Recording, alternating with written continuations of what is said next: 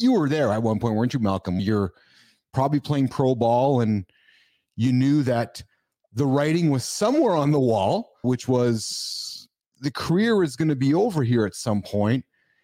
In your mind, you had to start asking yourself, what am I doing next?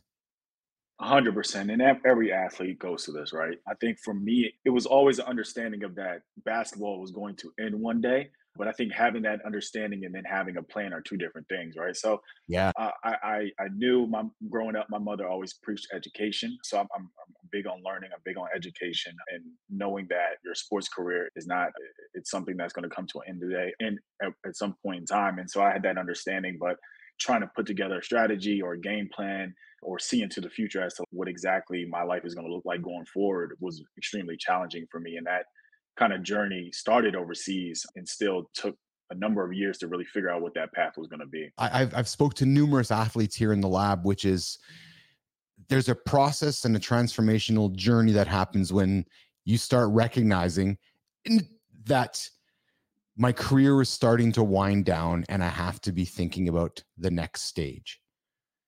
Does your mind tell you that first, Malcolm, or is your body as an athlete? I think it depends. I think for a lot of athletes, it, it a lot of athletes, their body tells them that. Mm. Um, you know, you as a competitor, as someone who is always looking to get to the next level, has, has been playing sports your entire life. Your mindset is is a very important part of that. And sometimes as athletes, we think we can continue playing for longer than our body allows us to. And so for me, it's it started in my mind. I think I my body could have definitely I could have kept playing, but I came to a point in an understanding of I didn't want to start my professional career too late. I it, there's this concept of dualism. I think that was it's more prevalent now with athletes where you can be an athlete and entrepreneur, athlete, and an investor. When I was playing, that wasn't as prominent or prevalent, or we didn't really have those examples as like LeBron James and all these different athletes who are doing things during their careers. So I think for me, not seeing those examples or having that understanding, I was like, if I'm going to play basketball, that has to be my focus. And I really can't do other things outside of that. Having that kind of in the back of my mind and, and knowing that I see my peers and people who I grew up with starting their professional careers or getting ahead in business, I didn't want to be behind. And so I, I decided to walk away from the game in my mid 20s to pursue a professional career to get a jump start on that and now not allowing basketball to go on into my 30s and then i'm starting my professional career trying to get into business. So that's how i looked at it at the time. There were a number of different factors that also played a part in me walking away from basketball in terms of just contractual obligations and, and problems i have with agents and stuff like that. So the volatility combined with wanting to get into the business side of things it was ultimately what led me to to retiring from basketball would it be fair for me to say that it was not a lonely experience when you transitioned because you were ready? You didn't wake up, if I can use a metaphor. On, on Friday, you retired. On Monday, you went to work.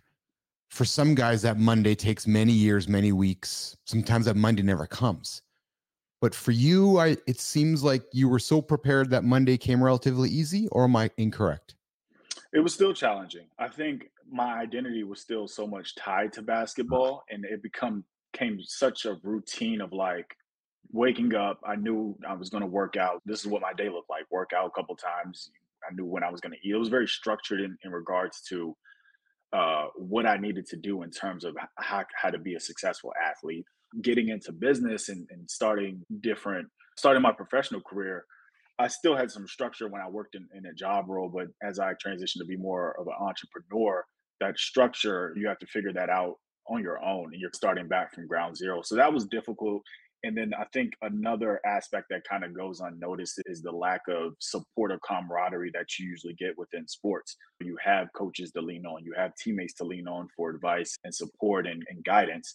You don't really have that when you're starting out in the business world or you got to go find mentors or people to guide you in certain ways. So I think that component was missing from the transition, which made it a little difficult and took me some time to figure things out that other people might have gotten early on in their professional careers because I didn't really work jobs or, or wasn't uh, in the business world in, in college or anything of that nature. So from that standpoint, it was still very challenging.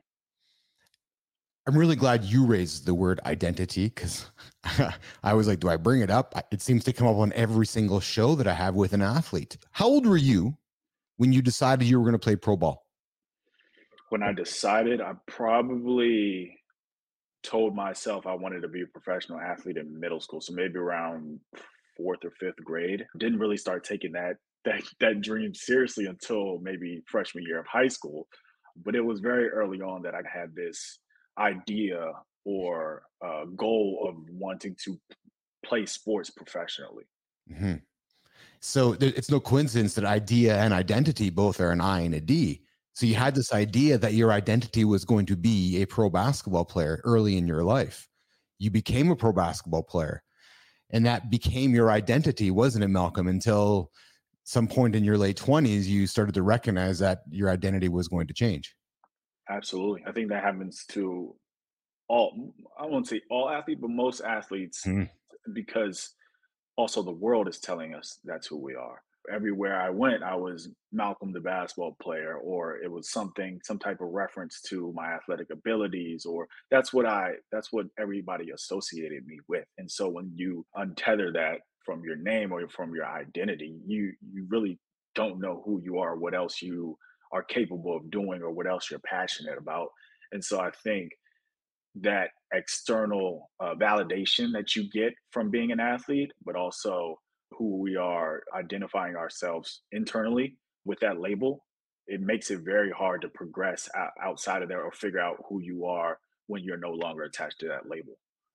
I, I, will share with you that I, have gone through my own struggles, and my my regular listeners know this. That I've gone through my own struggles with identity, and I started a successful business, social media company, and yada yada yada. Uh, it really hasn't been until this year and getting the lab started and getting the show started where I've been able to figure out who I am now moving forward. Hundred percent, hundred percent. I would say, even for me, like I, I retired from basketball maybe about six years ago now. It it took about three four years to really disassociate myself from being an athlete. I still consider myself to be an athlete in some regards because I'm very active. Sure, I still compete, but from making that um, that being the priority of my life and, and getting paid to do that, I think naturally we associate what we do with who we are, and so that being yes. the the focal point of, of my life it took you're right it took a lot of time to understand that that is that's always going to be a part of me but that's not all who i am. I i am, am things outside of that. And being able to understand that and come to terms with that took a good three four years. Mm-hmm, mm-hmm. And, and the people around you accepting that too right? That it's like so I, we, we share a connection on linkedin together. Uh, chris martin i had him on the show a couple of weeks back and he went from being a d1 athlete to as he said in his words he's like yeah i went from being a d1 athlete to this fitness trainer guy. Yeah. Uh, are you talking about chris martin from dc Yes, see Marty Fit. Yeah, brunch. Yeah. That's my guy. I grew up with Chris. So oh yeah. Oh, I love Chris. Yes, less brunches, more crunches. crunches. Yeah, I know Chris very well. We've known each other since middle school, played basketball together. Oh, okay. Shout out to Chris, man. Shout out yeah, to Chris. That's awesome. Yeah, yeah. So I loved his story because he was so determined to renew his narrative that he was uh, Chris, no longer Chris Martin, the D1 athlete. He was Chris Martin, the fitness coach, the fitness trainer, and a proud, really good one. Yeah. And I was really motivated and inspired by him basically saying, Malcolm, I took the bull by the horns and I just did it and I transitioned it. And I took all my friends and family who didn't want to believe in me. This is where I'm going, guys. You got to come with me. So this is where I'm going. And I really was, was inspired by that. Yeah, hundred percent. And I, I've actually talked to him about this transition in the past and, and other athletes that we've grown up with. And you see some guys figure it out and some don't. Some take longer to come to terms with that. And, and it, it, different athletes go through, through different experiences. And, and hmm. I think going back to the point about support and having uh, people around you who, who can help help push you in the right direction or at least support the dream that you have or the next career opportunity that you want to pursue, I think is equally important as well. Mm-hmm. Malcolm, some of the themes that I get out of speaking with some of my athlete friends and people that I've met along the way is that lack of support. It's my career's done. The union doesn't return my calls as quick. The agent doesn't return my calls. My teammates who were my teammates really weren't my close friends. It, it, there seems to be this theme, Malcolm, of okay, Friday show's over, Monday real life wakes up. Where did everybody go? Mm-hmm. It's real, isn't it? Very real. I, I think when you look at an athlete's career, I think it's why it's so important for athletes to really take advantage of that time when they're an athlete, strike while the iron's hot type thing, where it's like you have this offended like fans who are passionate about you, people who want to get to know you and being able to build those genuine relationships and take them outside of the sports arena, I think is really important for athletes to understand. Whether you are a collegiate athlete or professional, there's people who want to talk to you, who want to get to know you better and building those relationships and establishing this network that can take you into your next career step.